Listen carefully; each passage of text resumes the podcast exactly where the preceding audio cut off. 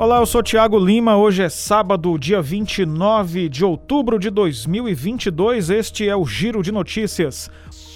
O Tribunal Regional Eleitoral do Ceará anunciou que a lei seca no estado vai ter duas horas a mais no próximo domingo, dia da votação do segundo turno. Assim, estão proibidos a venda e o consumo de bebida alcoólica em bares, restaurantes, mercantis e demais locais abertos ao público de meia-noite até as 8 da noite de domingo. No último dia 2, a proibição foi até as 18 horas. O órgão reforça ainda que a medida é fundamental porque o consumo de álcool no dia da eleição comumente causa desordens em locais de votação e compromete a atuação eleitoral.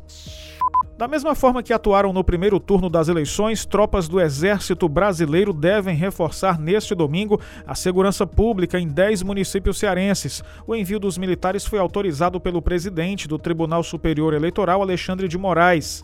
De acordo com o órgão, o reforço virá para Fortaleza, Aquirás, Horizonte, Maracanaú, Juazeiro do Norte, Calcaia, Pacajus, Quixadá, Tauá e Sobral.